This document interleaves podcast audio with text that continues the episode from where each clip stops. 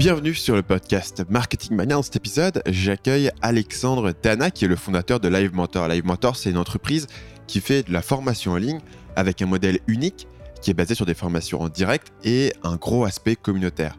Ce que je voulais voir avec Alexandre, c'était comment est-ce que une idée de business originale peut naître d'un droit inattendu. En l'occurrence, comment est-ce que cette idée de faire de la formation en ligne en direct, ce qui est à l'opposé de ce qu'on nous dit de faire, puisqu'on nous dit de faire du passif, on nous dit de faire de l'automatique, lui il fait en termes des formations en direct avec ce que ça implique en termes de temps, en termes de coûts, en termes de structure. Et je voulais savoir d'où venait cette idée, cette insight, cette intuition qui était qu'il y avait peut-être une opportunité de le faire de cette manière-là. On va aussi répondre à la question de est-ce qu'il faut s'associer pour lancer un business? Et Alexandre va partager avec nous une histoire désastreuse d'un business qui a échoué avec un partenariat qui ne fonctionnait pas et une histoire à succès avec l'exemple actuel de Live Mentor. Il nous expliquera la différence entre les deux, la différence entre une association qui fonctionne et une association qui va faire couler votre projet.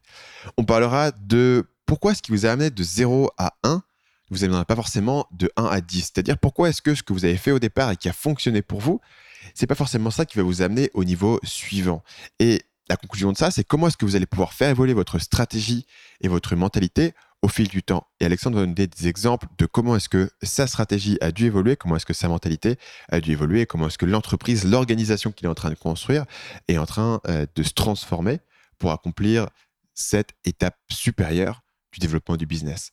Et finalement, on parlera de comment utiliser le marketing par les valeurs, c'est-à-dire construire une communauté soudée autour de votre idée en définissant certaines valeurs que vous allez embrasser et d'autres valeurs que vous allez rejeter. Et là-dessus, l'exemple de Live Mentor est intéressant parce que leur business tourne autour de cette idée de communauté et dès le départ, il nous expliquera comment est-ce que ce concept de valeur, et lui il explique ça en matière de ligne éditoriale, a permis de construire cette communauté et cette différenciation.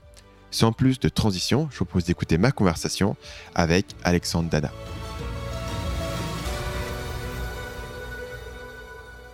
C'est Alexandre et bienvenue sur le podcast. Merci, merci pour l'accueil, ça fait super plaisir. Euh, c'est marrant parce que tu as commencé euh, dans les formations en ligne. Euh, avant en fait de faire des formations en ligne, tu peux nous parler un peu de la première fois que tu as commencé à donner des cours? Oui, euh, ça fait très longtemps. Ça fait maintenant un peu plus de dix ans. Euh, j'ai commencé à donner des cours euh, dès que j'ai eu mon bac. J'ai eu mon baccalauréat et ensuite j'ai dû me creuser la tête pour avoir un peu d'argent de poche. J'ai regardé les différentes options qui s'offraient devant moi. Je pouvais bosser dans un café, je pouvais aller bosser comme assistant euh, dans des, bureaux à faire des photocopies. Et puis, euh, je me suis rendu compte qu'il y avait pas mal de collégiens et de lycéens qui euh, étaient partants pour avoir de l'aide en soutien scolaire.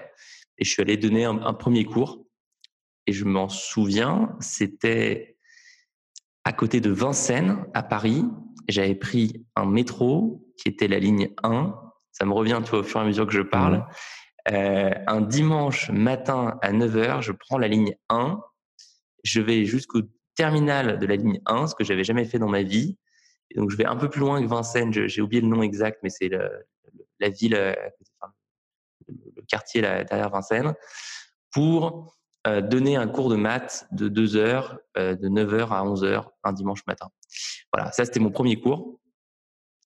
Et j'ai adoré, j'ai vraiment aimé. Je me souviens que c'est un, des, un des premiers moments dans ma vie où je suis sorti en me disant euh, ah bah c'est t'as vraiment passé un bon moment, c'est chouette, c'est cool. Euh, pendant que tous mes potes étaient en train de dormir euh, le dimanche matin, moi j'étais j'étais à Vincennes et je m'étais vraiment éclaté. Qu'est-ce qui a fait que ce cours de maths il était aussi cool? Bah, en fait, c'était un sentiment nouveau. C'était la première fois que j'expliquais quelque chose à quelqu'un. C'était aussi la première fois que j'étais dans cette situation où, euh, au début, en tant, en tant que prof, tu, galères. Je me rappelle, elle, me montre des exercices et puis je les, je les connais pas forcément tous par cœur.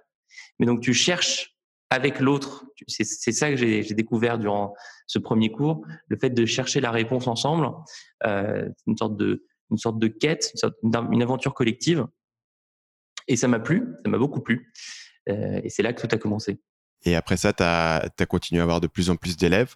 À quel moment est-ce que tu as commencé à, t'intéresser à, la partie euh, web de, de l'enseignement? Bah, assez tard. Moi, je suis quelqu'un qui fait les choses très lentement. Je suis, je suis pas du tout dans la mouvance de, de l'entrepreneuriat rapide. Moi, je suis un, je suis un, je suis un papy, quoi. Tu vois, j'ai 30 ans, ça fait 10 ans que je donne des cours. Je pense que je vais encore le faire pendant 40 ans. donc, je, je mets beaucoup de temps à faire chaque étape. Pendant deux ans, j'ai donné des cours un peu partout sur Paris et en proche banlieue. Je faisais ça avec beaucoup de passion, notamment parce que j'étais en école de commerce et ça me plaisait pas du tout. Donc, je passais très peu de temps dans mon école. Je passais beaucoup de temps à aller donner des cours un peu partout. Et puis, il fallait aussi que je paye une partie de mes frais de scolarité. Donc, j'avais cette, cette obligation-là. Je suis monté à 35 heures par semaine de cours. Ok.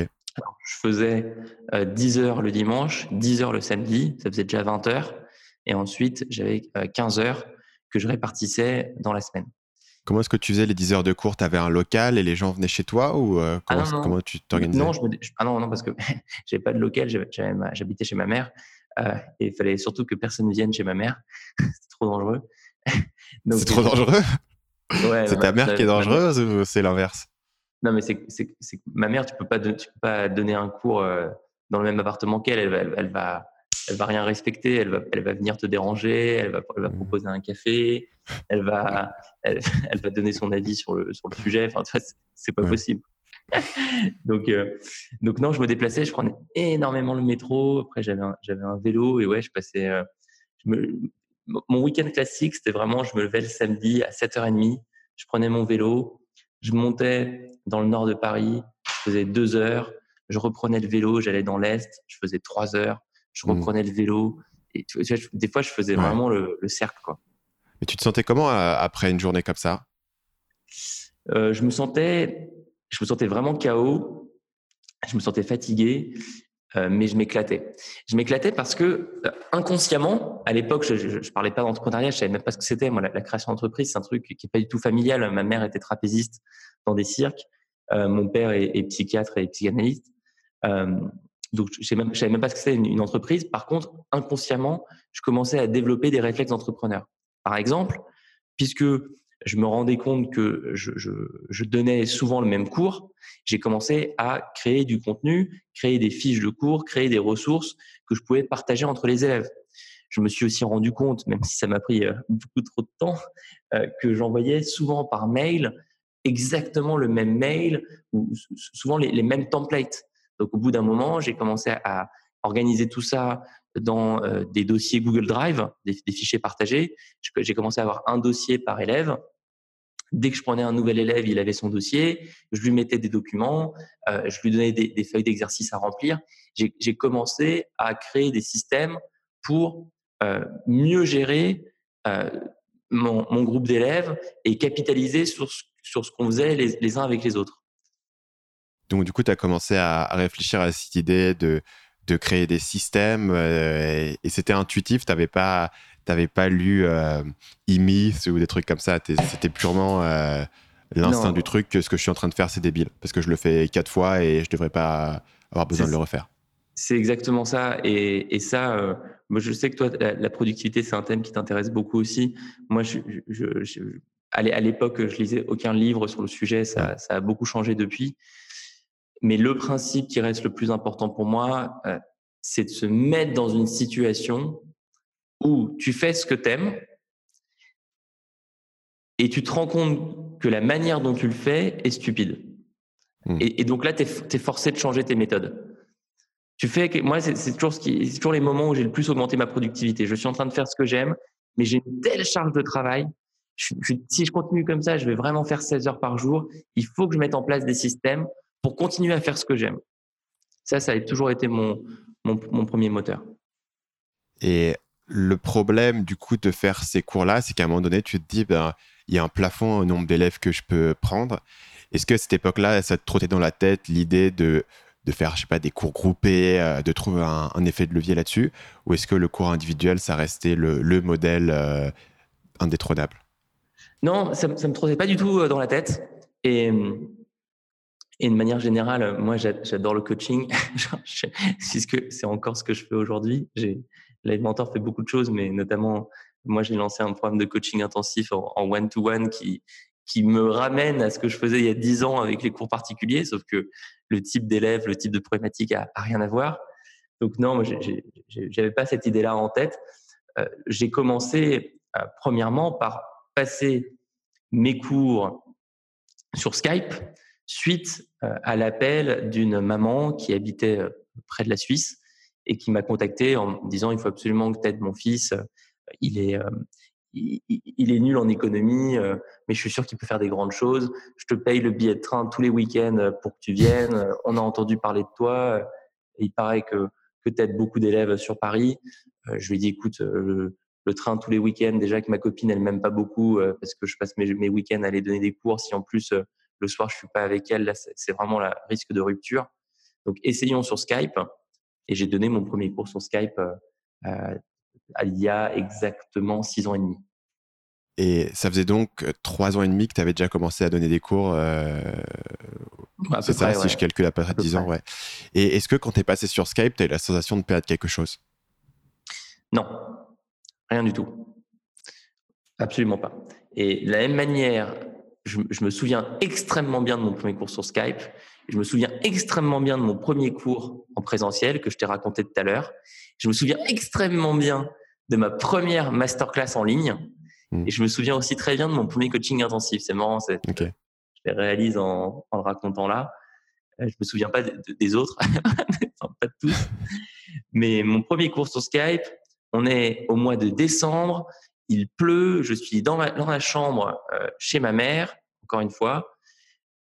Je, qui te propose un café euh, Comment? Qui te propose un café? Elle propose, elle propose pas de café parce que je suis seul du coup. elle propose qu'aux invités. Euh, non, et puis surtout, c'est une période un peu particulière puisque je viens de déposer le bilan de ma première boîte. Parle-moi de ta première boîte rapidement pour, euh, pour poser le contexte. Très rapidement, euh, je, suis en école de commerce. Euh, on me dit que pour valider mon année, il faut que je fasse un stage. Euh, ça me terrifie de faire un stage dans un grand groupe. Je vais voir la responsable des études. Je lui dis qu'est-ce que je peux faire pour valider l'année sans faire un stage dans un grand groupe? Elle me dit bah, je sais pas trop. regardons le, le, fascicule ensemble. On regarde le fascicule et on, voit marqué euh, création d'entreprise, compte pour un stage. Je fais, bah, c'est quoi ce truc? Elle fait, bah, je, pense que ça veut dire que si vous créez votre, euh, votre entreprise, ça marche aussi. Je fais, bon, ok, il faut que je crée une entreprise. pire motivation au monde, créer une entreprise pour valider son année d'études. Donc, je, me dis, bon, il faut que je crée une entreprise. J'ai dix jours avant de, de devoir donner le dossier et, et j'ai cette idée de créer un site sur lequel je vais mettre toutes les fiches que j'ai créé pour mes élèves. Des PDF, mmh. des, Google Docs, etc. Je m'associe n'importe comment avec deux personnes. Ça, a été une catastrophe. D'ailleurs, bah, un des associés a quitté l'entreprise deux semaines après sa constitution. C'est, je pense, un, un record de, rapidité. Donc là, euh, vous êtes associé, tu veux dire, tu as déjà signé les papiers, euh, tout est cadré, quoi. C'est pas, on n'est pas en mode lean startup, on va, on va monter un petit site et si ça marche, on fera un truc. Ah non, mais j'ai, Parce qu'il fallait le, valider les stages. J'imagine que lean startup, on signera les papiers quand ça, quand ça aura décollé, ça valide pas un stage. Exactement. Donc là, fallait, donc on a, on a vraiment tout mal fait. On a signé les papiers beaucoup trop vite avec euh, ce premier associé qui était étudiant dans la même école que moi et avec l'ancienne directrice euh, de, d'un établissement dans lequel j'avais étudié. Et euh, ça s'est très mal passé. On est, je, pense qu'on était tous les trois nuls, moi le premier. Euh, et c'est pas grave d'être nul, faut, faut juste euh, le savoir et, et, se faire aider et, se faire challenger sa stratégie, ce que nous on n'a pas fait. Donc on on n'était pas très bon et on a, on a fait beaucoup, beaucoup de conneries. on a dépensé énormément d'argent dans un site internet on ne savait pas comment se parler, on ne savait pas comment bosser ensemble. de toute façon, il y en a un qui est parti au bout de deux semaines. Avec l'autre euh, associé, on a continué à travailler pendant six à huit mois et au, total, il y a eu trois personnes qui ont commandé sur le site. euh, et, c'est une aventure, mais quand j'y repense, qui est comique, qui est, complètement comique. C'est-à-dire que ma, la chose que je faisais le plus dans cette boîte, c'était de prendre donc des copies des, copies doubles, mes anciennes copies doubles, des copies doubles que j'avais récupérées à d'autres personnes, et je les numérisais. Donc je les retapais sur Google Doc. Donc c'est pour ça que maintenant je tape très vite sur un ordinateur parce que j'ai passé mes journées à prendre des feuilles et à taper le plus vite possible sur le Google Doc pour ensuite le rentrer dans le back-office du site. C'était pas très efficace. C'est-à-dire que tu euh. ignorais complètement la partie euh, marketing, la partie la plus difficile, c'est-à-dire comment tu vas avoir un client pour ce produit-là. Bah, j'ignorais, pas mal de parties. Hein. J'ignorais euh, est-ce que ce que je fais a un sens. j'ignorais est-ce que est-ce que je peux créer une communauté autour de cette activité? J'ignorais euh, quels, sont les sujets qui comptent vraiment? J'ignorais beaucoup de choses. Donc finalement, j'ai clôturé cette activité. Euh, C'était pas un moment très joyeux. Et ce qui m'a permis de remonter la pente, c'est effectivement de découvrir l'enseignement en ligne, de découvrir la formation en ligne. Une semaine ou deux semaines, je, je même plus, euh, je sais plus exactement. Après le dépôt de bilan, euh, et là, je me suis rendu compte que c'était génial, ça marchait super bien ce truc. On pouvait se, se parler, on n'avait plus à, perdre le temps du, métro, le temps de transport. On pouvait euh, s'envoyer des ressources à distance. Et, et mon premier élève qui s'appelle Sébastien, je l'ai recroisé il y a quelques mois et maintenant il crée une startup qui marche très bien. Et voilà, je suis, très, très, content de, de, de l'avoir revu. Donc il a appris l'économie grâce à toi. Comment? Donc il, a, bien appris l'économie. Il, a, bien appris l'économie. Hmm. Euh, donc comment est-ce que tu fais la connexion euh, entre, euh, entre la boîte qui vient de fermer, tout d'un coup tu as découvert que le, la formation par Skype, ça peut être intéressante. Qu'est-ce qui se passe ensuite? C'est quoi les connexions qui se font dans ton cerveau pour te dire la prochaine étape, c'est? Bah, Les connexions qui se font, elles reposent autour de deux axes. Un, en ligne, ça fonctionne. Et deux, la clé, c'est l'accompagnement personnalisé. Et tout ça a amené à la version actuelle de Live Mentor, à savoir de l'accompagnement personnalisé pour des porteurs de projets ou des entrepreneurs. Mmh. Et dans tout ce qu'on fait, on essaye de mettre le maximum d'interaction, de surtout pas avoir des formations passives où tu es face à une série de vidéos et tu sais pas comment les aborder.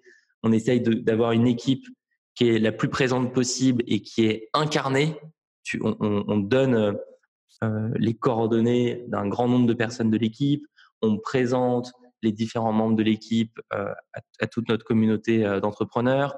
On, organise des événements aussi pour créer des rencontres physiques et faire du lien. voilà, ces deux axes-là, ils sont apparus il y a plusieurs années, j'ai l'impression que c'était il y a très longtemps maintenant, mais ils sont restés cœur dans le projet et j'espère qu'ils vont rester cœur euh, pendant le plus longtemps possible. Comment est-ce que tu es arrivé à cette idée que tu vas accompagner des porteurs de projets, comme tu le dis, puisqu'au départ, tu faisais des formations euh, pour les étudiants, des maths, de l'économie. À quel moment est-ce que cette bascule-là, elle s'est faite? J'y suis, arrivé à cette bascule-là parce que qui m'avait le plus euh, euh, porté en fait durant ces premières années, c'était le fait de développer moi-même mon activité, de rencontrer plein de difficultés et de ne pas savoir comment m'y prendre. J'avais également constitué tout un réseau autour de moi de gens qui avaient envie de transmettre, qui étaient coach, formateurs, profs particuliers indépendants. Et, et, j'avais développé quelques méthodes, quelques astuces pour, les aider à, se structurer, pour les aider à se faire connaître, pour les aider à créer des communautés autour d'eux. Et en regardant un peu plus loin, j'ai réalisé que si je pouvais aider ces personnes aux problématiques très précises, mais je pouvais peut-être aussi faire quelque chose pour les gens qui lancent un site e-commerce. Je pouvais peut-être faire quelque chose pour le commerce local, euh, le fleuriste qui veut euh, euh développer son, sa notoriété. Je peux peut-être faire quelque chose pour toutes les, personnes qui se lancent en freelance. Parce qu'au au fond, il y a une thématique commune entre tous, les profils que je viens de mentionner. C'est l'envie d'entreprendre, l'envie de réaliser des choses, euh, la peur de ne pas y arriver, la peur de se lancer. Et ça crée un fil conducteur qui, aujourd'hui, je, le, vois dans, ce qu'on a, est super important. Les élèves adore rencontrer des personnes qui font un projet complètement différent, mais qui pourtant ont un état d'esprit similaire. ils apprennent les uns des autres et, j'en suis, j'en suis super heureux. La question de l'état d'esprit, c'est aussi une question un peu de, de communauté. C'est l'idée que un, certain groupe de personnes va se retrouver autour d'une idée. À quel point est-ce que ça, ça peut, ça peut continuer à scaler et à quel point est-ce que l'ambition de, de toujours toucher plus de monde risque de diluer ce fait que les gens ont l'impression d'avoir trouvé leur tribu? Yes, c'est la question euh, existentielle de la, de la création et du développement de communautés. Bah, écoute, il n'y a, pas le choix. Hein. De toute façon, euh, la réponse, elle est très simple et quasiment impossible à mettre en place. Une communauté ne peut grandir que si elle abrite des micro-communautés en son sein. L'enjeu pour Live Mentor sur l'année qui vient et les cinq prochaines années est de créer un maximum de micro-communautés en ligne et en présentiel. Concrètement, j'ai pour projet de créer un réseau d'événements locaux euh, sur un format meet-up dans une quarantaine de villes en France, avec un référent live mentor dans chaque ville, qui aura pour responsabilité bah, de créer ces événements, de les animer, de les faire connaître et de les organiser avec une méthodologie qui est propre à Live Mentor. Hmm. Nous, on, ne fait pas d'apéro entrepreneur. C'est sympa, hein, je, suis allé souvent. Euh, c'est surtout pas une attaque envers l'institution euh, apéro entrepreneur. Les, les bières, sont très bonnes. Euh, simplement, euh, moi, j'essaie de créer quelque chose de différent. Donc, je fais des ateliers de co-développement. Je fais des ateliers de feedback bienveillant. Je fais des ateliers de, préparation au pitch, d'entraînement à la prise de parole. Euh, et tous ces ateliers, on est en train de créer euh, de la pédagogie euh, dédiée et on et on, et on ce qu'on va essayer de mettre en place, mais ça va être ça va être un énorme challenge, c'est justement ce réseau qui, de manière autonome, avec un certain degré de liberté, peut prendre cette méthodologie, se l'approprier et la, la diffuser dans des événements locaux. Parce que euh, euh, si je suis en formation sur Live Mentor, si je suis en train de suivre un coaching, si je suis dans cette, communauté, je dois avoir la possibilité de rencontrer des entrepreneurs ou des porteurs de projets autour de moi pour créer du lien, pour se motiver, pour faire des belles rencontres, euh, parce que ça va faire partie du processus de transformation.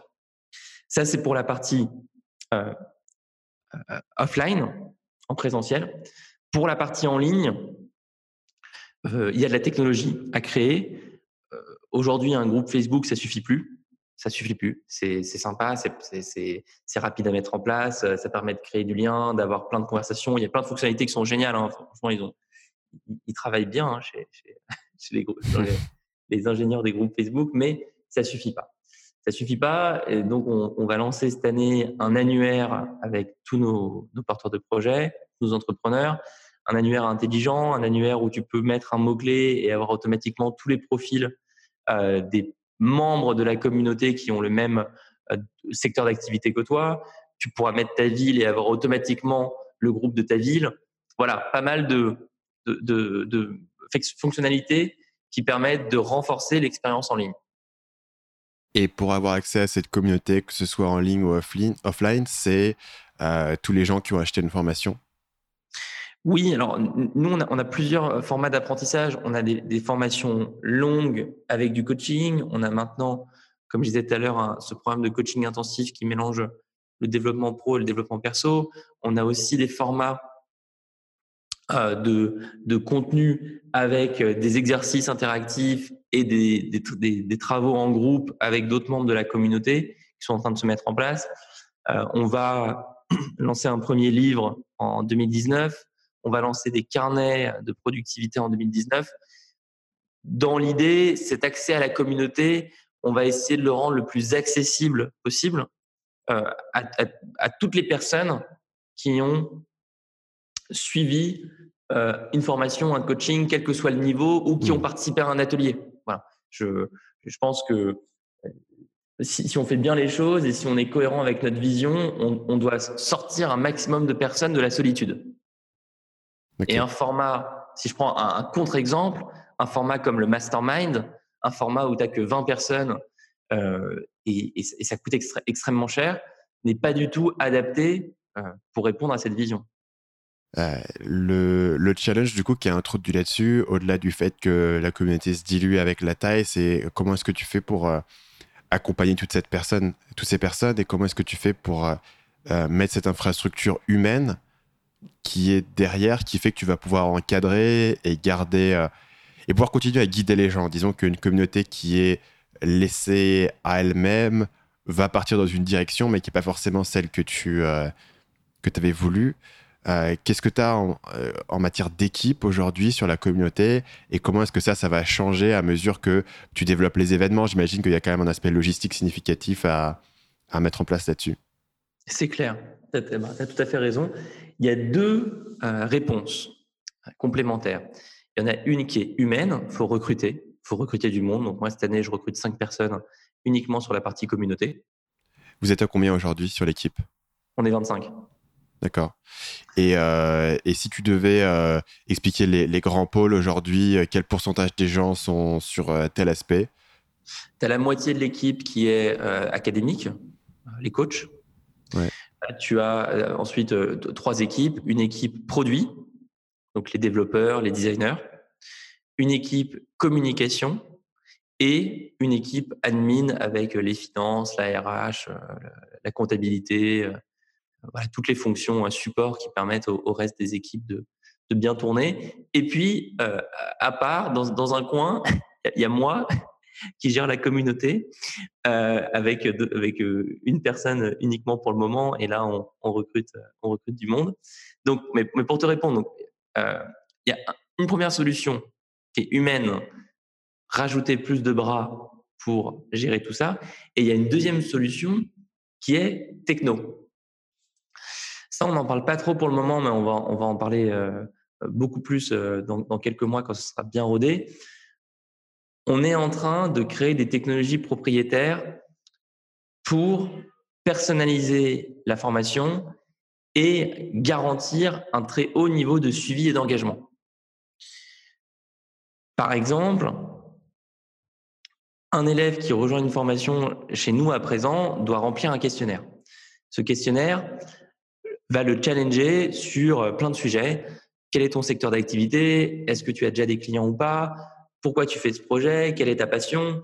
On, va aussi, on, pose aussi dans ce questionnaire des questions perso euh, c'est une sorte de test de personnalité version Live Mentor. Ce qui nous permet, nous, de définir de ces réponses un parcours et certaines problématiques spécifiques.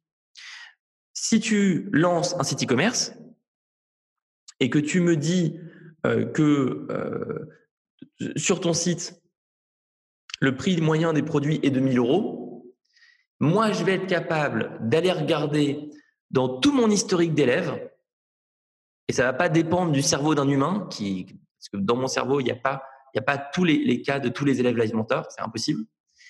Ça va, ça, va, ça va dépendre de la technologie. Je vais aller regarder dans tous les élèves que j'ai formés, quels sont ceux qui ont eu des problématiques similaires. Je vais pouvoir te mettre en relation automatiquement avec ces personnes-là. Je vais pouvoir te donner des cas pratiques qui ont été créés avec ces personnes au moment où on les a formés. Je vais pouvoir euh, extraire euh, de, de cette communauté des infos qui rendent ton apprentissage plus efficace. Et, ça, c'est clé parce que c'est ce qui permet de faire en sorte que Live Mentor, avec 25 000 membres dans sa communauté, euh, a encore plus de valeur, de sens pour chaque membre individuel que Live Mentor avec uniquement 5000 personnes. Donc tu veux enclencher un effet de réseau. Tu dirais que cette techno, c'est quoi? C'est du machine learning? C'est pas encore du machine learning, c'est plus, plus une première brique qui est vraiment une, brique de consolidation de la donnée, consolidation hmm. de la data. Ensuite, il y aura une couche d'intelligence artificielle et ensuite, on pourra parler de machine learning, mais il n'y a pas besoin d'aller aussi loin pour faire une première, une première version qui est très efficace. D'accord. Et au niveau des équipes techniques, tu as besoin de combien de personnes pour développer un truc comme ça? Là, on est 4. je pense qu'on va devoir être 10. Ok. Et à toi, tu... comment est-ce que tu t'es familiarisé avec ces aspects techniques? Parce que c'est devenu de plus en plus courant, notamment dans, tout ce qui est Silicon Valley, d'avoir l'idée que pour être fondateur d'une boîte qui est une boîte technique, il faut soi-même être un, cofondateur technique, ou il faut avoir quelqu'un qui, peut vraiment comprendre ça, et que c'est compliqué de, gérer des développeurs quand tu n'es pas toi-même développeur. Euh, comment est-ce que toi, tu t'es familiarisé avec ces enjeux et comment est-ce que tu arrives à, gérer ces projets techniques? Eh ben, moi, j'ai appris à coder. J'ai appris à coder. À quel moment? Euh, dès le début. dès le début, parce que j'étais traumatisé par ma première création d'entreprise, qui avait été un énorme échec euh, sur cette partie. Donc, j'ai appris à coder euh, et, j'ai, oui, j'ai fait moi-même la première version du site Live Mentor avec de l'HTML, du CSS, du mmh. JavaScript, ce qui était complètement une erreur quand j'y repense. J'aurais dû prendre WordPress et faire un truc avec WordPress dès le début. Mais c'est pas grave, on apprend, euh, on apprend de cette manière, on apprend en faisant. Euh, voilà, donc je m'y suis mis, j'ai suivi des tutos en ligne, j'ai pris des, j'ai, pris des sessions euh, de coaching, j'ai suivi des formations, voilà, tout, classique. Et donc, est-ce que tu peux confirmer ou infirmer la, théorie de, tout à l'heure? Est-ce que tu penses que sans cette expérience-là de savoir coder, est-ce que tu penses que tu serais à même de, gérer les aspects techniques de ce business? Alors, je regrette pas d'avoir appris à coder, mais si c'était à refaire, j'apprendrais d'une autre manière. J'apprendrais en partant d'un outil comme WordPress et en essayant de le comprendre au maximum. Et tu as besoin, si tu vas au bout de WordPress, de savoir également coder. Tu as besoin de comprendre comment fonctionne euh, une machine. C'est juste que donc, je, critique pas euh, l'idée. Euh, je pense, je pense que c'était la, la, bonne chose à faire. La mise en place et l'exécution, j'ai pas été, j'ai pas été bon. Un, sujet sur lequel je voulais revenir par rapport à cette première idée d'entreprise, c'est un truc qui me trotte dans la tête, notamment parce que je suis aussi passé par les écoles de commerce. Et c'est un syndrome que j'ai beaucoup vu. C'est le syndrome de je sais pas trop ce que je fais, donc je vais m'associer avec quelqu'un d'autre qui sait pas non mmh. plus ce qu'il fait. Et comme ça, ça, ça dilue un peu la responsabilité de devoir euh, monter la boîte. Il y a un peu à côté où si tu es tout seul, tu dois vraiment te confronter au fait qu'il y a énormément de choses à apprendre, que tu connais pas, tu dois tout prendre sur tes épaules quand tu es plusieurs, tu peux te faire une réunion, discuter, faire un PowerPoint et tu as la d'avoir avancé. Est-ce que ça te parle, cette idée-là? Est-ce que c'est quelque chose que tu vois aussi peut-être euh, chez certains élèves? Oui, ça, me parle pas mal. En fait, le problème de fond, c'est que quand on est jeune, ou parfois même moins jeune, on sous-estime la diversité des relations humaines. Il y a plein de manières de bosser avec quelqu'un, mais plein, plein, plein, plein, plein. L'association, on a tous les deux des parts dans le projet, on est à temps plein, on a le même niveau d'engagement, on est à fond. Le recrutement, je recrute quelqu'un, euh, il est dans l'équipe, on est, on est ensemble, lui est rémunéré, moi je ne le suis pas forcément au début du projet. Ça fonctionne aussi très bien. Bosser avec un freelance, c'est une autre manière euh, d'avancer. Et on peut tout à fait imaginer que la personne qui commence en tant que freelance pendant trois mois, pendant six mois, si le projet décolle, on peut tout à fait envisager une association et on aura appris à bosser ensemble, ça aura été moins stressant, euh, on, aura, on, aura fait les choses en prenant le temps. Il y a également la relation d'advisor. J'ai quelqu'un dans mon entourage ou quelqu'un qui, m'inspire, je vais aller le voir et euh, je vais lui donner quelques pourcentages du capital, euh, euh, quasiment rien, c'est plus symbolique qu'autre chose, mais je le fais parce que cette personne, je sais qu'avec ses conseils, euh, son angle stratégique, son support, je vais me sentir mieux et je vais avancer beaucoup plus rapidement. Et j'affirme une, dernière option qui est, qui est de se faire coacher, qui, est le coach. Pour moi, le rôle du coach est aussi de permettre à un entrepreneur, à un porteur de projet, de pas se sentir seul, d'être accompagné et, du coup de se poser différemment la question est-ce que je dois m'associer avec quelqu'un ou non? Si j'ai un coach qui, m'aide, alors durant une période de temps qui est limitée, qui est le cycle de coaching, mais toi, on voit bien qu'il y a une diversité des relations humaines qui sont possibles pour un entrepreneur. Il y a peut-être aussi un, enjeu de. C'est aussi une mentalité d'entrepreneuriat qui est de tester les choses avant de t'engager à fond. C'est-à-dire que tu t'engages pas pendant trois ans sur un projet avant d'avoir testé qu'il y avait une demande.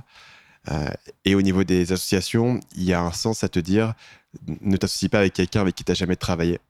Et peut-être que les meilleures euh, associations dont tu entends parler, les gens qui sont cofondateurs et qui fonctionnent très bien, souvent, si tu creuses un petit peu, ils ne se sont pas rencontrés euh, trois jours avant voilà, dans un cours, euh, dans un amphi d'école de commerce. En fait, souvent, ils ont travaillé ensemble, parfois pendant plusieurs années dans une boîte. Et euh, ils ont développé cette familiarité, ils ont développé cette idée que euh, il y a des dynamiques de travail et que chacun apporte aussi un truc différent. Parce que tu associé avec quelqu'un qui est exactement pareil que toi et qui a les mêmes forces et les mêmes faiblesses, c'est un peu dommage. Absolument, on est, on est, on est complètement d'accord. Sur Live Mentor, aujourd'hui, comment ça fonctionne au niveau des associés, etc. Mais j'ai une associée qui est Anaïs euh, et, que j'adore et qui, euh, me supporte euh, avec beaucoup de courage. Donc je suis très content de cette association. Vous avez démarré ensemble? Non, on n'a pas démarré ensemble. Anaïs, elle a rejoint le projet il y a exactement un an et demi. et au bout de quelques semaines, quelques mois, c'était évident qu'on allait s'associer. Donc c'est ce qu'on appelle une alors en, anglais on dit late co-founder, en, français on va dire un cofondateur en retard, qui est arrivé après. Mais mmh, c'est une relation que j'ai, que j'ai très différemment de mes premières associations. Euh, un, des, un, des, premiers réflexes euh, a été de prendre un coach pour nous aider tous les deux dans notre communication. On est parti deux jours euh, près de Paris, on a appris à mieux se connaître, on s'est posé des questions euh, qu'on ne se pose pas au quotidien quand on est dans le rush du travail, dans les bureaux. Et, j'ai adoré cette expérience. Et depuis, on essaye de se consacrer au moins quatre heures par mois, tous les deux, ensemble. C'est un moment de recul. C'est un moment pour savoir si l'autre euh, va bien ou pas. C'est un moment pour, euh, pour aussi se parler franchement. Et oui, enfin, je, je, je, c'est un des plus gros apprentissages de mes dix dernières années. Il faut tout le temps, tout le temps, tout le temps soigner l'humain. Faut tout le temps consacrer un maximum de temps aux relations avec les, gens avec qui on, on, monte des projets, avec qui on lance des projets. Il n'y a rien de plus important. De très, très loin. J'imagine qu'il y a un an et demi, tu avais déjà une équipe qui était en place? Ouais, j'avais déjà une équipe en place. Anaïs connaissait une bonne partie de l'équipe parce que euh, avec Anaïs, on se connaît depuis dix ans. Ça faisait plusieurs fois que j'essayais de la faire euh, rentrer dans le projet et, euh, elle refusait. Donc on, était très proches. Elle venait souvent aux soirées. On était dans la boîte dans laquelle elle, était avait des bureaux juste à côté de Live Mentor. Donc l'intégration s'est faite super facilement.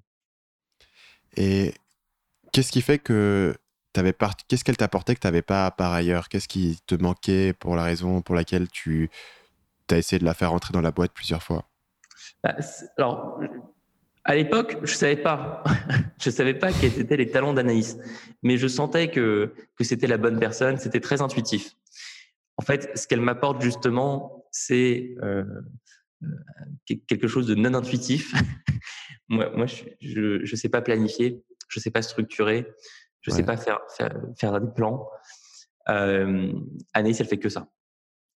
Anaïs, tu lui donnes n'importe quel sujet, elle fait un, un, champ de un ordre de bataille, elle fait des étapes à suivre les unes après les autres, elle organise le travail, qu'il y ait 5 personnes, 10 personnes, 20 personnes ou, ou 45 personnes. Elle met en place des process, elle met en place euh, un cadre. Là où moi, je suis, dans un, je suis dans un chaos total, constant et, qui ne s'arrête jamais. Donc, mmh. euh, on, se complète bien, je pense, euh, de par nos différences.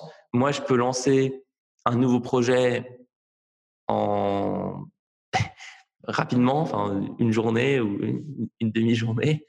Par contre, euh, je, je, vais le lancer à ma manière, qui est donc déstructurée, qui est, qui est parfois assez solitaire. Je prends un sujet, je prends deux, trois personnes avec moi, je me dis, bon, allez, vas-y, on, fait ça, c'est parti. Euh, par exemple, notre, dernière conférence, ça se fait sur un coup de tête et je, décide de, l'organiser. Et, alors, ça, a des côtés positifs parce que comme je fais des, choses que j'aime et je, je, connais bien ma communauté, ça, fonctionne et on réunit 300 personnes. Mais, mais par contre, sur plein d'autres sujets, c'est désastreux comme, comme manière de faire. Donc, elle, elle m'aide à prendre du recul, à y aller plus lentement et à structurer l'entreprise. C'est quoi les, le titre aujourd'hui que tu as au sein de Live Mentor? Bah, Je suis euh, directeur de l'école. Et euh, Anaïs? Et Anaïs, elle est directrice générale et, elle est associée. D'accord. Euh, c'est drôle parce que la manière dont tu le décris, ça me fait énormément penser à un, framework qui est un framework de, de deux mecs dont j'aime beaucoup le podcast. Leur podcast s'appelle Tropical MBA, c'est des Américains. Et ils ont cette dynamique et ils expliquent que les meilleurs partenariats ils ont constaté suivre cette dynamique. Et ils ont une métaphore euh, agricole qui est qu'il y a une personne qui va être un, planteur de graines et une personne qui va faire la récolte, en fait. Et que la personne va être extrêmement créative, va avoir plein de nouvelles idées, va tester des nouvelles choses, mais pas forcément avoir la structure d'exploiter ce qu'il a créé au maximum et d'en faire le maximum. D'un autre côté, tu as quelqu'un qui est beaucoup plus rigoureux, beaucoup plus carré, et que les deux peuvent fonctionner en, parfaite symbiose. Et c'est vrai que les ayant rencontrés, et ayant vu la manière dont les mecs travaillent, c'est assez frappant et tu te dis que l'un sans l'autre aurait pas cette, même puissance parce qu'il leur manquerait une partie essentielle du truc. Et euh, c'est drôle parce que la manière dont tu le décris rentre parfaitement dans ce, dans ce modèle-là où euh, j'imagine que tu as senti qu'à mesure que la boîte grossissait, ce, le fait de ne pas avoir de, structure et de process, ça devient de plus en plus un, à la fois un, un, truc qui peut être bloquant et à la fois un, un stress. Mais c'est clair. Non mais, non mais c'est clair. Moi, si tu me laisses faire, euh, euh, c'est c'est une catastrophe. Moi, les, les gens euh, arrivent pour leur pour leur premier jour, ils ont pas de bureau, ils ont pas de chaise.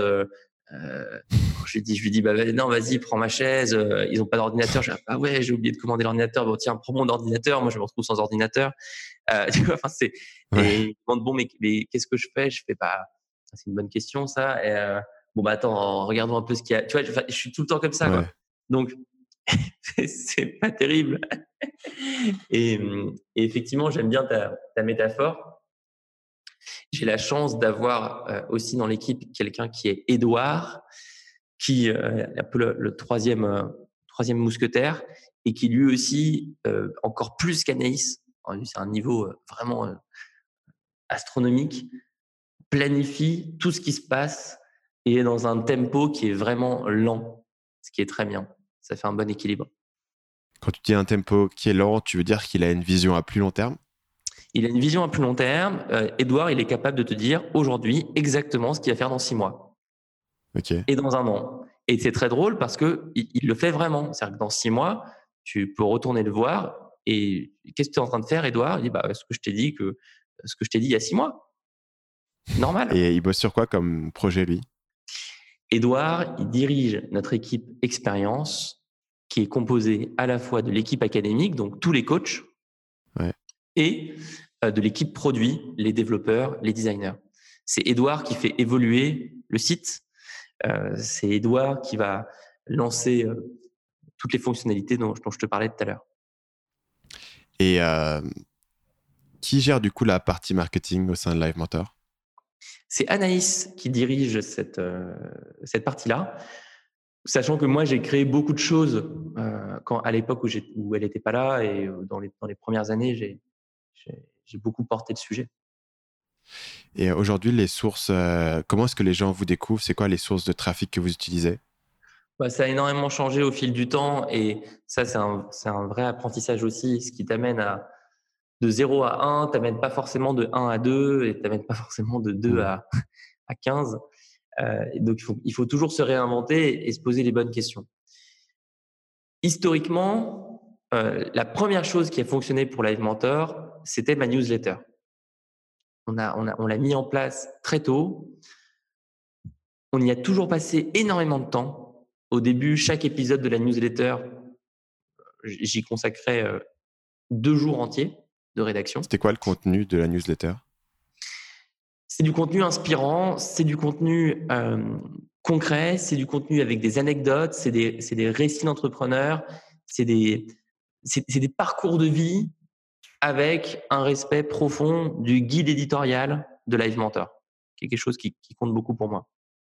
Qu'est-ce qui fait que tu respectes le guide éditorial? Ça, prend quelle forme dans, le, dans la newsletter? Alors, plusieurs choses. Tu respectes le guide éditorial, euh, premièrement, quand tu parles des projets que nous, on a dans notre communauté, le type de projet que nous, on défend, à savoir des projets artisans. Ça va être... Par opposition à la startup qui va lever beaucoup d'argent et... D'accord. Faire le prochain Facebook. Par rapport à la startup qui va gagner beaucoup d'argent ou par rapport à des motivations euh, purement financières. D'accord. Donc, premier euh, axe du guide éditorial, euh, il faut raconter l'histoire de Cécile qui a monté euh, Greenma. Euh, c'est une maman célibataire, elle est dans l'est de la France. Euh, Greenma, c'est un site de thé bio, d'infusion.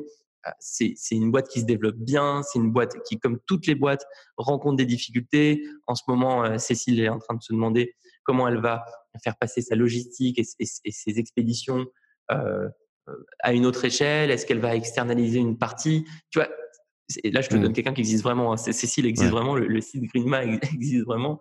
Euh, euh, mais c'est chouette et elle se bat et elle réussit euh, à avoir ces, ces, thés qui sont présents dans pas mal de magasins maintenant en France et même ça commence à arriver en Angleterre. Et puis elle a son site qui, marche bien. Et il y a des choses à tirer de cette histoire. Il y a la motivation euh, d'une maman célibataire, il y a une passion profonde pour un sujet qui est le bio, euh, le, pouvoir des plantes, euh, les effets thérapeutiques de, choses que moi je connais très mal, mais que, Cécile me parle pendant des heures à chaque fois, le, rooibos, d'autres, d'autres, d'autres plantes. ça, c'est une histoire qui est dans notre guide éditorial. Voilà. C'est pas le, c'est pas un, euh, on n'est pas dans je te vends du rêve, on n'est pas mmh. dans euh, ouais, euh, il a voulu faire un coup et, devenir vite millionnaire. On n'est pas dans elle a levé 40 millions et elle se pose la question de comment structurer son équipe de 120 personnes par différents départements. Non, on est dans du très très concret quoi. Et, on est aussi dans des réflexions comme bah, comment est-ce que Cécile elle construit son projet de sorte à se garder du temps pour son enfant? Comment elle fait pour le samedi après-midi pouvoir euh, l'emmener au karaté ou, je sais plus s'il fait du karaté ou du kung-fu euh, euh, au sport sans être stressé par son activité, son entreprise et, tous ses projets. Donc il y a une vision particulière du, du business et de l'entrepreneuriat en ligne qui est en contraste au final avec ce qu'on voit dans les médias puisque les médias sont plus intéressés en règle générale par les histoires spectaculaires, les gens qui explosent très rapidement, qui ont des gros chiffres, ou alors euh, qui se pètent la gueule de manière tout aussi spectaculaire. Et au final, l'histoire de Cécile euh, sur M6, ça passe pas aussi bien. Oui, c'est très malheureux. Et euh, sur la question de la newsletter, je voulais, je voulais comprendre comment est-ce que les gens découvraient la newsletter? Alors, on a eu plusieurs euh, manières de faire connaître la newsletter. Moi, je, suis passé dans pas mal de podcasts. J'étais notamment passé dans le podcast euh, Nouvelle École de Antonin Archer. Mmh Et juste après le passage dans ce podcast, il y a quand même eu 20, 000 personnes qui sont inscrites à la newsletter. Ah euh, le, bouche à oreille joue aussi beaucoup, beaucoup, beaucoup, beaucoup dans la mesure où euh, quand tu écris euh, en prenant le temps d'écrire, en, ayant un niveau d'exigence de qualité très fort, bah, les lecteurs sont reconnaissants et en parlent autour d'eux. La newsletter, c'est quelque chose qui se partage très bien, avec simplement un. Tu cliques sur partager dans ton Gmail et tu l'envoies à quelqu'un et tu lui dis tu devrais euh, suivre cette newsletter, elle est, vraiment de qualité. La deuxième étape, euh, dans la, communication de Live Mentor a été de beaucoup utiliser les réseaux sociaux, Facebook, Instagram. Euh, on a utilisé les leviers euh, de, Facebook et le levier qui nous, aide le plus aujourd'hui, c'est ce qu'on fait dans le groupe Facebook. Et j'en parlais en critiquant le groupe Facebook la dernière fois, enfin la dernière fois, tout à l'heure. parce qu'on a parlé de tellement de sujets différents que j'ai l'impression que ça, fait plusieurs jours qu'on discute. Euh, mais ce, groupe dans lequel on discute tous les jours avec des milliers de personnes, euh, il est très important et il génère du bouche à oreille. aussi pour ça que les gens s'inscrivent, c'est parce qu'ils ont entendu un ami qui est dans le groupe et, qui leur a dit je suis content de, ce qui se passe pour moi chez Live Mentor, je recommande d'y aller. Et aujourd'hui, les leviers pour passer à une échelle supplémentaire n'ont rien à voir puisque ce sont des discussions avec des acteurs comme Pôle Emploi, comme les, CCI, les, chambres de, commerce, des, acteurs publics à qui on explique qu'il faut permettre à un maximum de, de personnes de se former, même s'ils sont entrepreneurs, qu'il faut leur donner les moyens d'accéder à des formations gratuitement ou à, un prix qui est, vraiment accessible. Et donc, on se, on s'est beaucoup battu sous l'initiative d'ailleurs d'Anaïs, hein, qui, a, mené le sujet avec énormément de courage, pour obtenir pas mal d'agréments, pour débloquer des accords. Et je, suis super content bah, de pouvoir annoncer que plusieurs centaines de personnes, depuis le mois de septembre dernier, ont pu se faire financer une formation par Pôle emploi, par des OPCA, par, il, y a, tout un système d'organismes financeurs.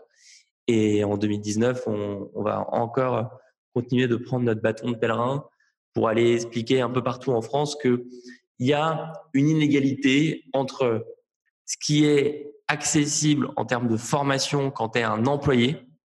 Si tu es employé dans une grosse boîte, tu as un budget de formation que tu peux utiliser pour suivre une formation dans le catalogue de l'entreprise. Et par contre, quand tu es indépendant, quand tu es entrepreneur, tu n'as pas grand-chose. Tu n'as vraiment pas grand-chose. Et c'est dommage. Ça devrait pas être comme ça, ça ne devrait pas fonctionner de cette manière-là. Donc, euh, on se bat pour, pour que ça change et, on va y arriver. Donc le dernier levier de croissance, c'est un levier institutionnel. Et euh, je curieux aussi de, parler avec toi du rôle euh, qu'a joué ou que joue toujours la, pub Facebook pour vous. Ouais, les communications Facebook. On, fait, des communications Facebook. On fait des communications Facebook et on essaye toujours de les faire en variant les messages. Pour moi, euh, répéter tout le temps euh, on est live mentor, on, fait de la formation, ça n'a pas trop de sens. Par contre, créer beaucoup de journées découvertes. Ce qu'on appelle les journées découvertes, c'est des séries de quelques cours qui sont gratuits sur, sur une thématique donnée. Par exemple, un cours sur les problématiques des freelances, un cours sur l'art du copywriting, un cours sur la création de sites avec WordPress. On, en a une, dizaine et on va essayer de, de continuer d'en faire le plus régulièrement possible. Euh, ça, ça, ça a du sens. Ça, ça c'est quelque chose qui euh, plaît aux élèves parce que on leur répète pas le même message à longueur de journée, mais au contraire, on essaye toujours d'avoir une approche qui est bah, voilà tout ce qu'on fait, voilà euh, voilà l'éventail de, des options. Euh, S'il y en a une qui te convient, et bah, et bah, bienvenue. Et puis sinon, euh, sinon tant pis. En parlant de ces options-là, tu avais mentionné tout à l'heure un, système de, de coaching. Donc, tu as le, J'imagine que, que, les masterclass en direct, c'est une chose et que le système de coaching, c'est encore un truc séparé. Euh, et toi, tu t'en occupes personnellement? Oui, 85% euh, de ce que fait Live Mentor aujourd'hui, ce sont des formations de trois mois sur une thématique donnée, communication sur Facebook, création de site web, productivité, création de site avec WordPress, formation composée de contenu et d'un accès à un réseau de coachs qui sont disponibles en illimité pendant trois mois et c'est le cœur de ce qu'on fait, c'est le plus important, et c'est ce, que, c'est ce qui est le plus. Quand, quand, tu dis que le coach est disponible en illimité, c'est euh, par quel moyen est-ce que je peux le contacter? Via notre site. Via notre site, tu peux le contacter soit par visioconférence, soit par email, euh, donc, euh, soit en synchrone, soit en asynchrone. D'accord. Et de manière, mais, mais c'est vraiment une, expérience que je mène, c'est anecdotique hein, dans, dans, tout ce que fait l'entreprise. Euh, depuis septembre dernier, j'ai monté un programme qui mélange le développement personnel et le développement professionnel, puisque je suis arrivé à la conclusion que euh, pour avoir un, niveau de transformation différent, supplémentaire, complémentaire, il fallait parfois aller creuser euh, dans des choses qui n'ont rien à voir avec les problématiques techniques, les, ce qu'on appelle les hard skills. Il faut plutôt aller dans les soft skills et comprendre pourquoi quelqu'un n'a pas confiance en lui, pourquoi quelqu'un n'arrive pas à parler avec, avec les autres. Euh, ce programme de coaching, je, le, je le mène qu'avec un nombre de projets très restreint. J'en ai accompagné euh, 40, enfin, non, en, en, tout, j'en ai 42 de, de, depuis septembre. Euh, certains ont fini leur cycle de coaching, d'autres viennent de le commencer, il y en a d'autres qui commenceront en, avril. Euh, et je prends des projets qui ont déjà un certain niveau de maturité euh, et qui ont donc euh, qui sont dans, une phase où il y a tout qui est un peu en train d'exploser et il faut aller euh, vite structurer pas mal de départements différents, pas mal de, champs de la vie d'un entrepreneur. À côté de ça, à côté de ce programme de coaching intensif, quelque chose qui compte vraiment beaucoup pour nous sur, sur l'année dernière et sur l'année qui vient, c'est vraiment les événements, les événements locaux. On les fait aujourd'hui à Paris et chaque semaine, on reçoit des mails pour nous demander d'en faire dans d'autres villes. Et ça me ramène à ce que je te disais tout à l'heure, cette envie de structurer le plus vite possible des événements à Lyon, à Marseille, à Bruxelles aussi, en Suisse. Voilà. Un modèle qui est intéressant sur ce point-là, du coup, c'est le, c'est le modèle des, des TEDx et l'idée que tu peux euh, presque franchiser l'événement? Exactement, tout à fait. C'est très inspiré du modèle TED. Euh, au-delà de ce modèle, je me demandais si s'il y avait des boîtes qui t'inspiraient ou des gens euh, que tu considérais comme étant un peu des, des mentors réels ou virtuels et pas forcément des gens qui font exactement ce que tu fais dans le milieu de la formation, mais dans la mesure où tu as développé un modèle un petit peu différent de la formation en ligne, je me demande si tu as des référents ou des, ou des choses sur lesquelles tu essaies de trouver des analogies par rapport à ce que tu fais. Alors, c'est vrai que la, formation en France, je la connais assez mal. Euh, je ne connais pas très bien euh, les, formateurs euh, les plus connus. Euh, je les connais pas. Ça n'a pas besoin d'être en France et ça n'a pas besoin d'être dans la formation. Tu vois, parfois, tu peux trouver ah une analogie avec un business qui est dans un domaine différent, mais tu dis ah tiens, c'est vrai que euh, ce que nous on fait, c'est ça, mais pour la formation. Enfin, je pense par exemple à quelqu'un qui m'a dit voilà, bah, nous on fait le Netflix, mais pour la formation. Tu vois et c'est intéressant parce que ça, ça a du coup beaucoup d'implications en matière de, business model. Est-ce que toi, tu as, des analogies qui te viennent en tête quand, quand tu penses à ça? mais complètement. Euh, alors, il y en a plusieurs. Premièrement, moi, une boîte que j'adore, c'est Patagonia. Euh, Je pense à, une a vraiment un sens euh, et une éthique euh, super ancrée dans, dans ce qu'elle fait. Donc, c'est une, une, boîte qui me parle beaucoup. Euh, ça m'intéresserait que tu, tu, parles un petit peu de ça parce qu'il y a, y a le livre, son, son, nom c'est, je sais pas comment prononcer son nom, Yvonne Chouina, je sais pas exactement comment ça se prononce.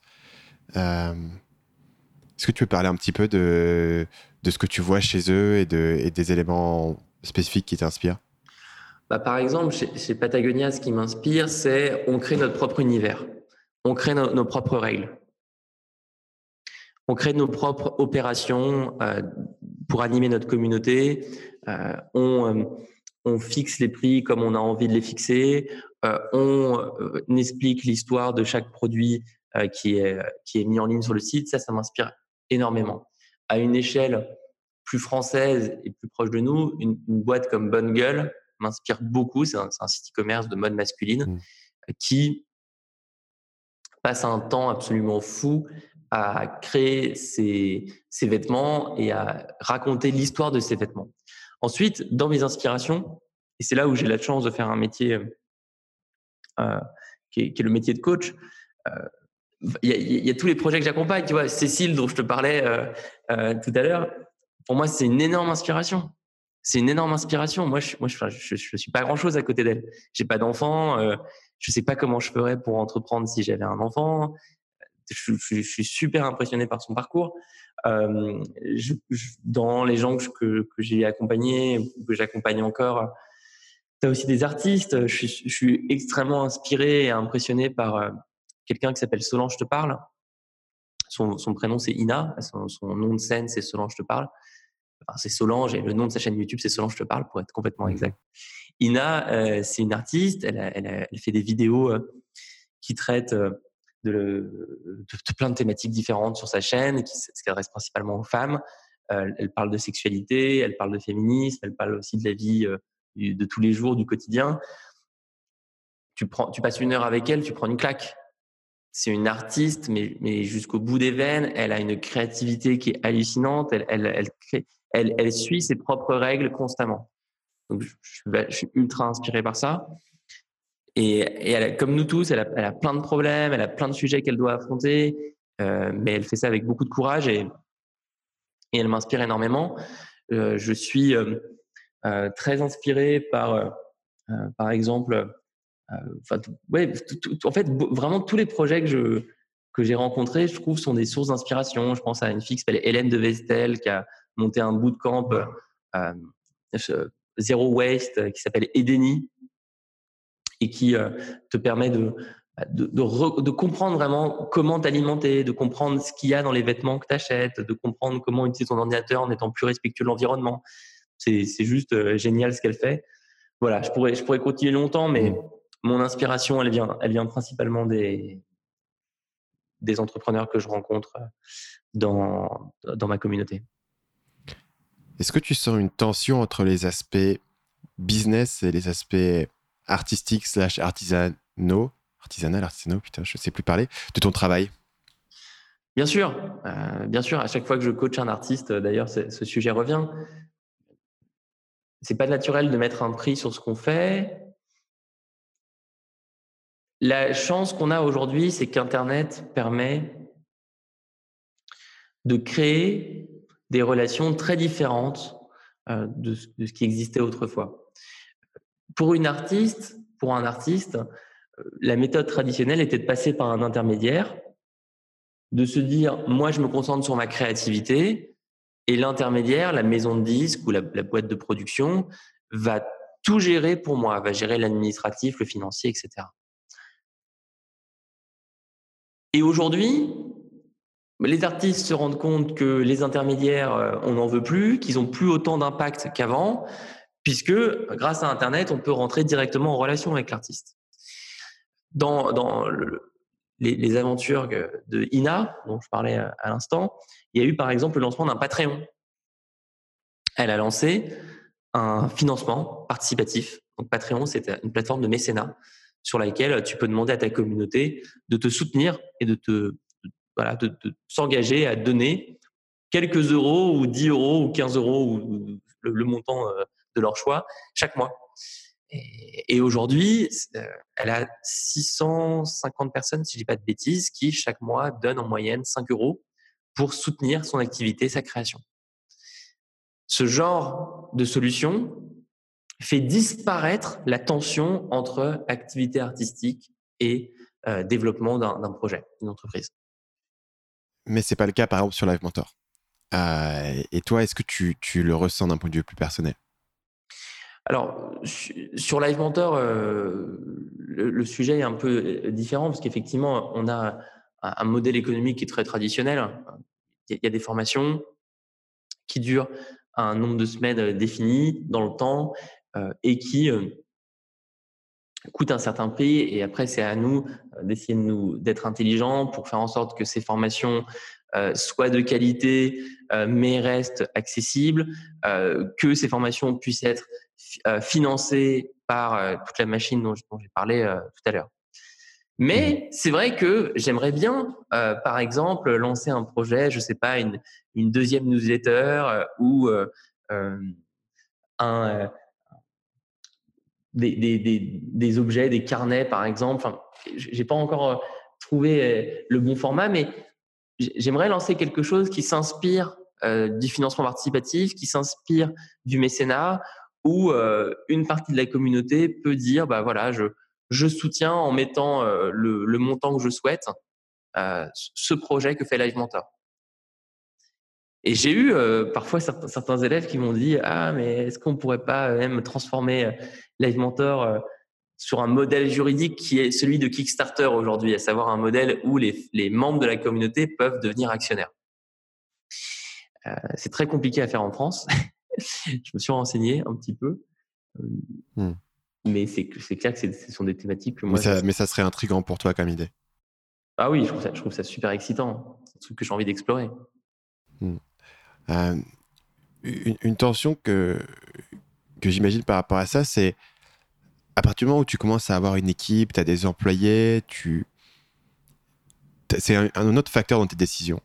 Tu veux pas juste faire ce que tu as envie euh, parce que bah, y a des gens qui, qui, se reposent un peu sur toi et parce que aussi tu as des ambitions et tu as envie de toucher plus de monde et donc du coup tu es, aussi un peu guidé par cet aspect de aller là où est la demande, etc. Est-ce que c'est un c'est quelque chose qui est un facteur. Et donc, du coup, quand tu parles de faire du financement participatif, est-ce que c'est une manière de, de, contrebalancer ça en ayant un deuxième aspect? Est-ce que, euh, tu vois, l'idée que tu vas continuer à développer la boîte et tu vas pouvoir toucher de plus en plus de gens, ça veut dire que tu veux pas faire ce que tu veux, toi, en tant qu'individu. Est-ce que ça veut dire que, au final, tu fais ce qui est mieux pour la boîte et pour l'équipe et, pour les clients au prix de peut-être que j'avais une intuition artistique, mais euh, ça n'a pas de sens? Et juste pour faire une petite parenthèse là-dessus, moi, c'est un truc que je ressens pas mal. C'est-à-dire que on a toujours plein d'idées de trucs à faire.